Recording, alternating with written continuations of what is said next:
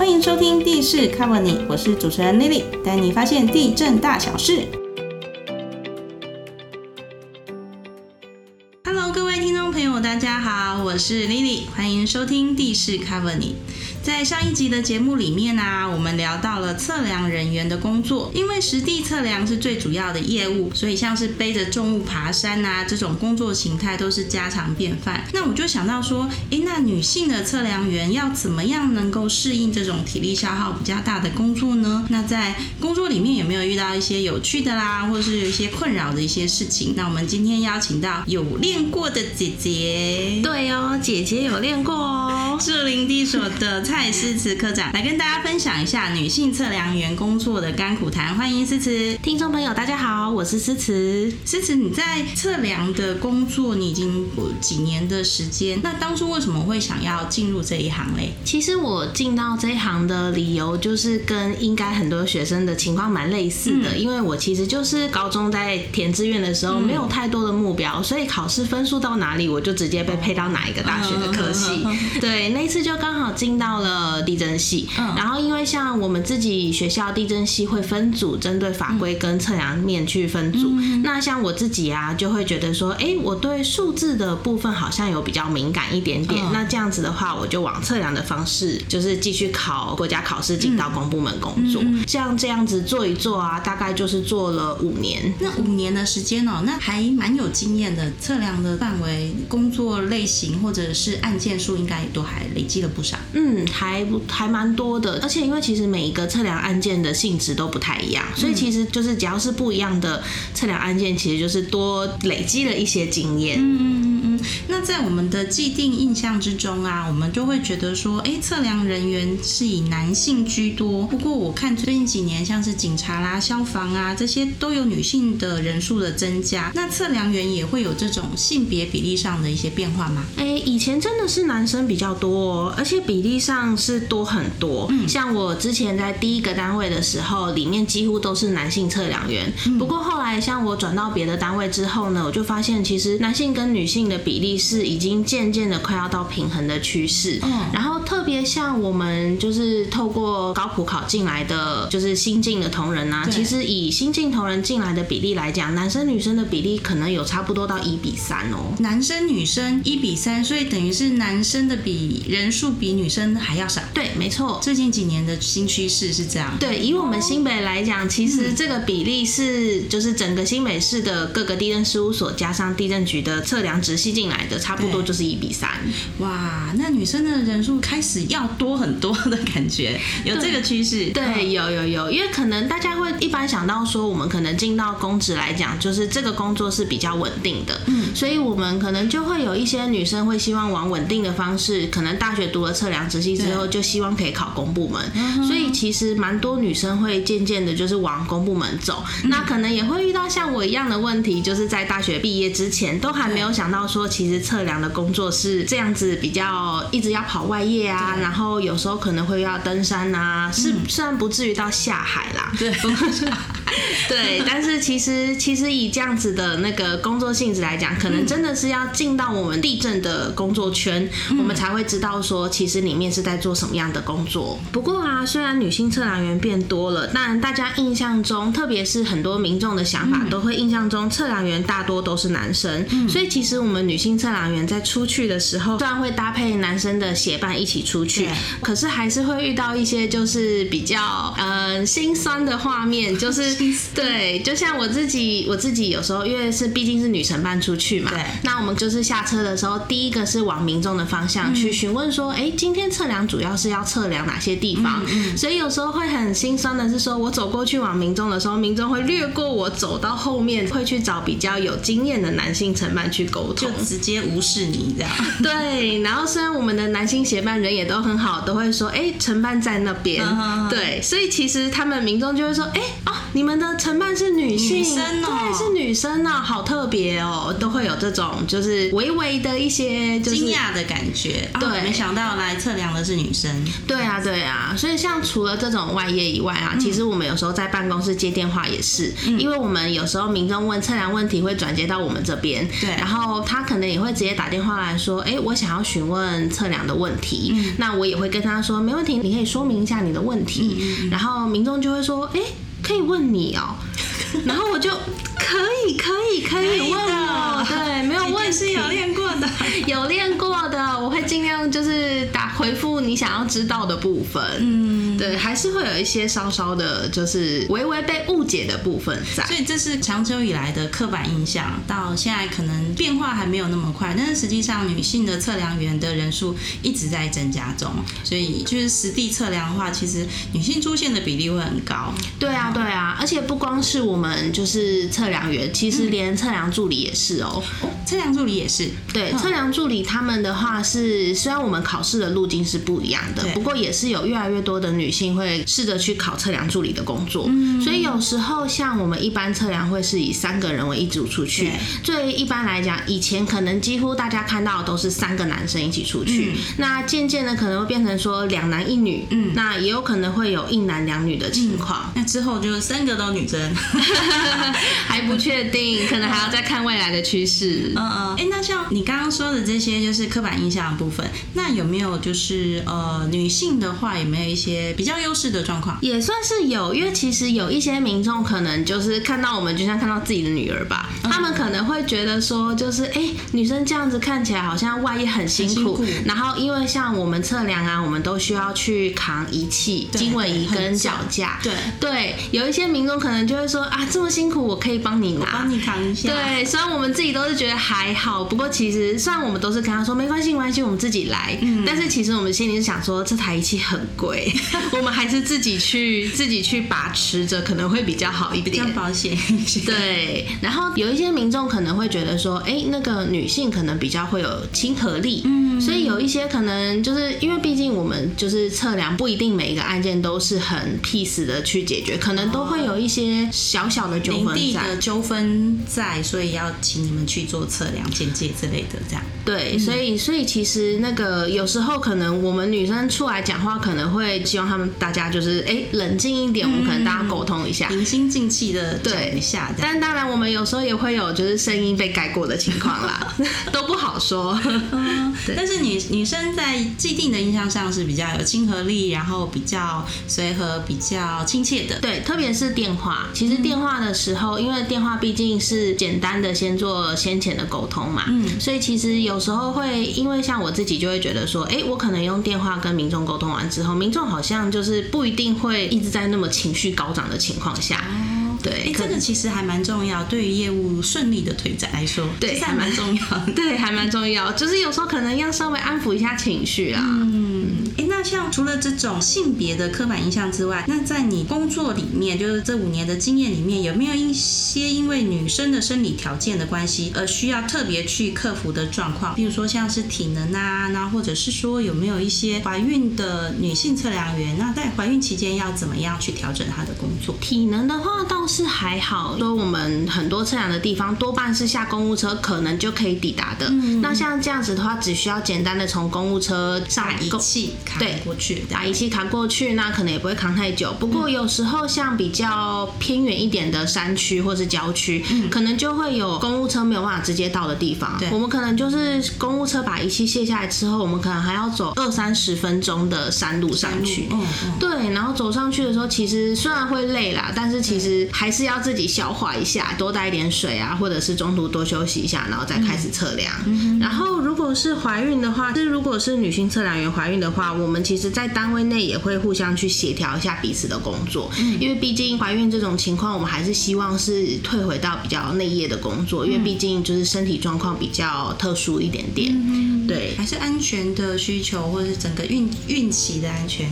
也是我们很重要考量的一个点。嗯，没错没错，还是会做一些业务上的一些调整。我很好奇一点，就是说，如果我们在这种偏远的山区，刚好你要去测量的时候，又刚好遇到你的生理期，这个时候怎么办？就是外面没有厕所啊，就是找不到厕所，或者是说你可能呃从出门到回来，可能中间要经过了三四个小时之类，这这时候怎么办？那像我啊，就是有时候我们知道我们已经要去偏远地区的时候，我们出发前最需要做的事情就是一定要先去一下洗手间。然后像生理期的部分的话，之前是有听一些女性测量员有分享过，其实我们出去的时候，毕竟身体状况还是不一定会比较舒服。虽然说就是我们的只要是男性的同事，其实都会互相的稍微帮忙 cover 一下，嗯可能会说，哎，我帮你拿一下仪器啊，或者是你先在旁边稍作休息。其实我们同仁之间都可以互相合作的。不过还是有听过一些情况是说，哦，我们可能生理起来真的在外面工作的时间太长，一直在工作没有办法去就是去更换我的生理用品的时候，也没有洗手间可以更换。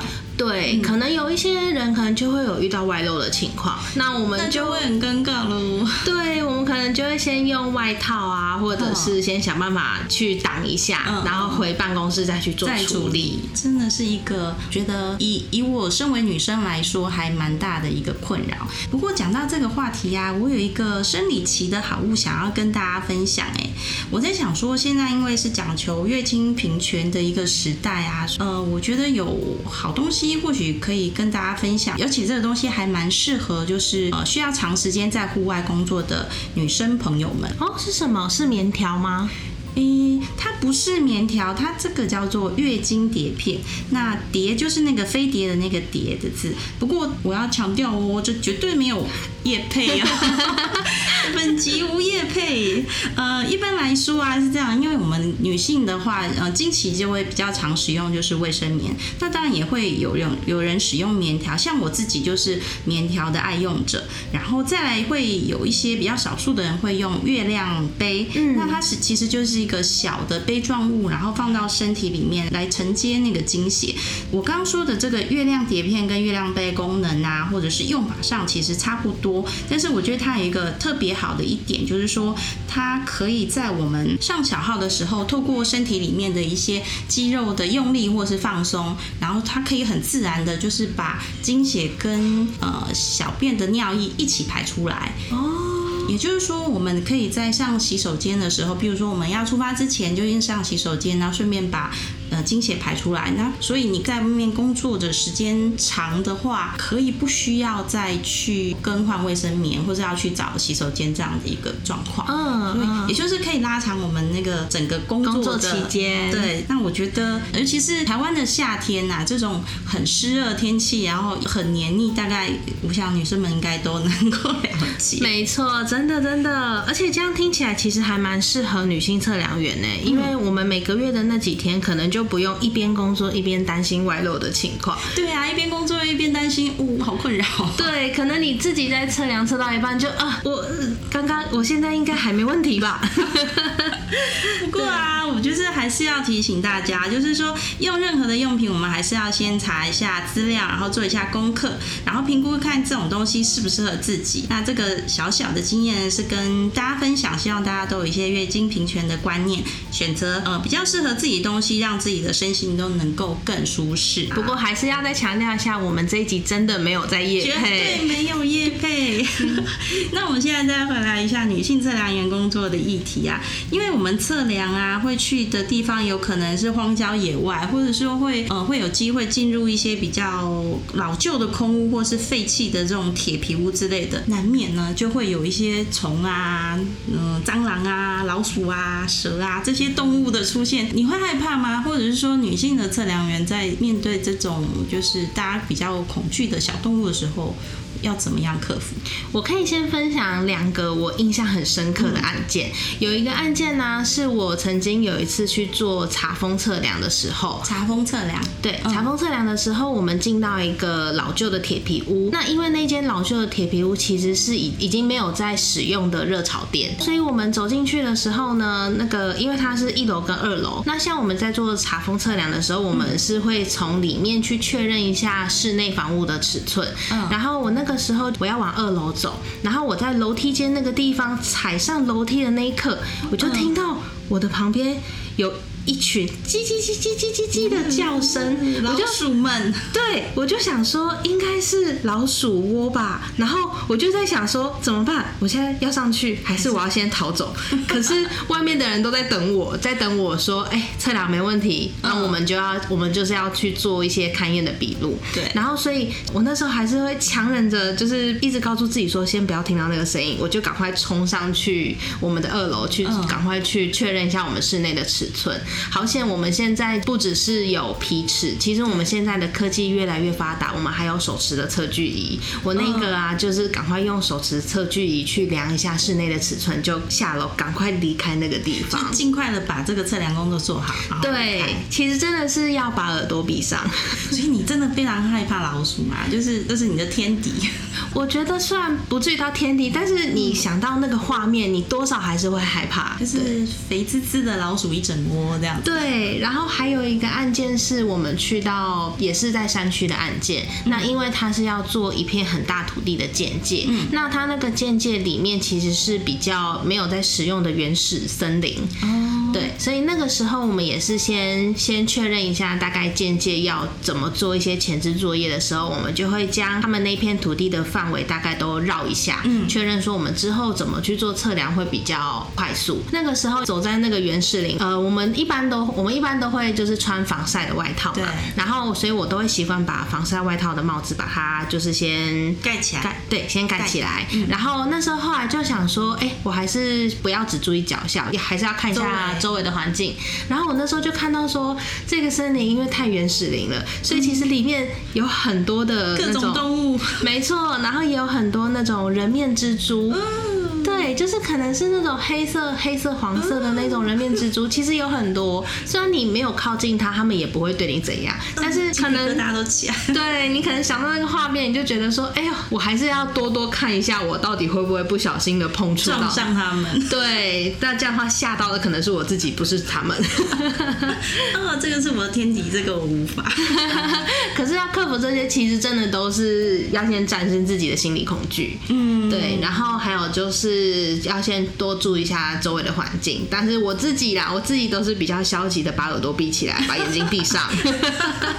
诶，那思慈，像你已经有五年的测量经验啊，有没有遇过一些比较印象深刻的一些测量的案件？嗯，印象深刻的案件有，我之前也有做过十公顷的间界案件。十公顷很大，十公顷的面积大概大概是十个足球场吧。哦，这样就有概念了。十个足球场那么大的一个范围，对。然后像那个十公顷的案件呢，它我记得我们最后大概是埋了一百多只界标，嗯，因为它其实是一大片湖加上附近的一些杂林的部分，所以其实虽然说听到一百多只界标，但是我们其实中间还有非常多要跟那个申请人去沟通，怎么去清除障碍物啊，或者是一些没有办法埋设界标的情形。所以其实有很多扣掉那些一百多只界标以外，我们可能还有就是好几十只是真的真的不知，就是真的没有办法买界标，也在做沟通的过程。其实那个案件也是蛮好打的。这样一个大的案件可能会需要多少的工作天来处理？我们当初大概是四到五个工作天，然后因为我们的测量的案件排程，我们也不是说一个礼拜都去做他的案件，照我们自己的案件分配情况会去做，可能一个礼拜或两个礼拜去一次。就是它就是因为范围很大，所以它需要更多的工时跟人力的投入。对，嗯，而且像我们那个案件啊，就是它刚好是因为它是在。前几年申请的，所以那个时候就是他还没有按照我们现在修法的方式去做计费，所以其实他那个案件在我们当初受理的金额跟现在修法后的金额差很多。哎，那受理当时的金额大概多少？差不多是四万块。那如果是现在呢？他要一百多只界标，哎，不过因为一百多只界标这样换算的话，以我们的测量集具来讲，然后加上他的测量的基本费，他大概应该是缴两万块。左右，哎，那就又省了两万块。如果当时啊，如果是现在，就是五月一号之后测量的话，应该就是省了两万块。对，在那个付账的收费标准修法之后啊，其实就像之前有听到的，其实这次收费标准我们就是以使用者计费的方式，就是如果你要越多借标，你就要用越多的多的费用。对，要申请越多的费用。所以其实在这次修法之后，也是针对这种无论是大面积啊，或者是那借标买车数量来讲，都会去做一些比较合理的计费标准。诶，那是不是之前有听你说，就是有阿贝跟你一起去测量，结果阿贝不知倒地的状况？有一个阿贝，他是他也是申请间界，然后因为他的土地他是继承取得的，所以他其实完全不知道自己的土地范围在哪。可是因为他是很坚持说，他一定要一定要了解他的土地的四面界四面界址在哪里之后，他才能够去利用。对，然后他那个案件呢，其实以我们就是现在的各种情况来讲，第一个是我们自己公务车下车之后啊，我们要往我们要爬山上去。对，那爬山大概就要走三十分钟，三十分钟的山路。对，而且是往上的山路，不是平平稳稳的山路。对，所以那个时候我们也有先跟阿北说，就是你不一定要申请间界，你可能也可以用位置勘察的方式处理。嗯，不过呢，因为阿北他很坚持说没关系，他还是要申请见界。对，所以我们就是一起就是扛着仪器，然后带着阿北一起走那条山路上去。结果我们到还没到那个，我们还没到土地现场的时候呢，那个阿北就中暑了，然后他就在旁边躺在躺在旁边的地上，就说让我休息一下，让我休息一下。然后对，然后后来我们那天还是有先去做一些测量，因为其实那一块土地它不，它很多地方都是嗯树林，有很多的障碍物，然后所以清除。对，所以我们没有办法一次就做完，我们也跟阿北沟通说，我们下一次就是再来，那那个就是我们就先一起把东西收一收，先下山。结果后来阿北虽然休息好了嘛，然后他下山的时候他又不行了，就是好险他儿子在哦，所以我们后来就是阿北已经快昏倒，我们就赶快先帮他叫救护车。对，那是夏天吧？对，是一个大大热天。对，我记得是七月的时候，最热的那个时候。那其实这样的一个就是温度高，然后又有一个上坡的三十分钟的一个距离，其实对一般人来说，可能也是体力上的一个负荷。对，而且我们也都会就是跟申请人说，就是如果要申请间界的话，可以先确定说，就是自己这次申请的原因是什么。那我们可能不一定会用间接的方式呈现，有时候如果只是想知道约略的土地现场的话，我们也可以透过位置勘察的方式。位置勘察，位置勘察是就是以前的指之前就是修法之前叫做指界吗？对，而且那个指界其实就是手指的指，就是说如果说一般的民众他不知道自己的土地现场在哪里的话，然后他可能就可以直接来申请指界。那我们现在修法之后，我们是明定他的就是申请原因叫做位置勘察，哦，叫做位置勘察。对，那位置勘察呢，就是呃我们会大概让民众知道说你的土地范围大约到哪里。那因为它跟间界的方式是完全不一样的，因为间接是会用测量仪器去精密的，就是告知土地所有权人明确的界址。对，那像位置勘察的部分呢，就是跟你讲一个约略的范围。所以其实，在申请的时机会不一样。就像呃，Lily 之前有听过的，我们有一些土地使用上的这种纠纷，这种纠纷就一定要透过间界才能去才能去去厘清嘛。对，才能去厘清。那像如果说像那位阿北，他可能是自己继承取得的，他可能还没有想要利用，他想先知道大概在哪里。例如说，离我这条路大概几公尺远，对，可能一百公尺远，一百五十公尺远，然后大概知道一个约略的范围的话呢，就可以用位置勘察。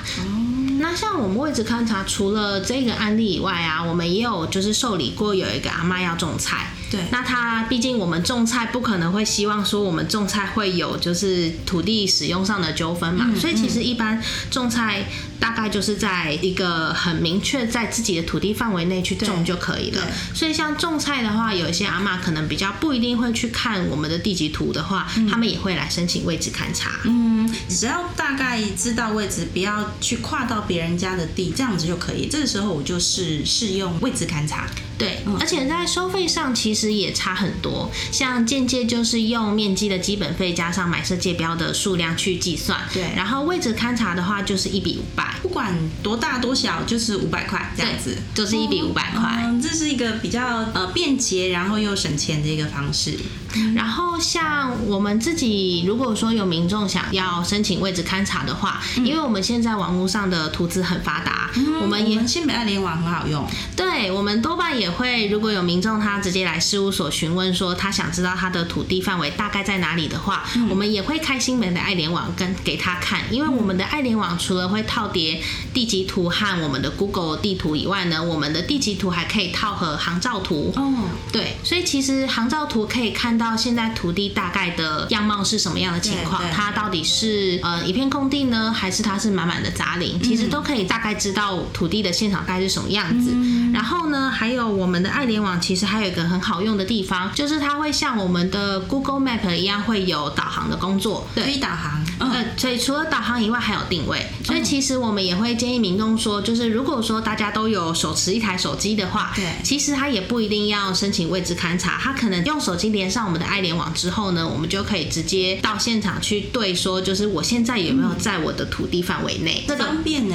对他可能连这个五百块都可以省下来。所以也就是说，看你的那个，你想要知道这块土地范围的确切目的是什么。如果你不是需要这么明确知道它的范围的话，其实直接用爱联网自行使用，然后去找出这块地的大略的位置，这样就可以了，省时，然后方便也省钱。甚至还可以不用出门。哦，对。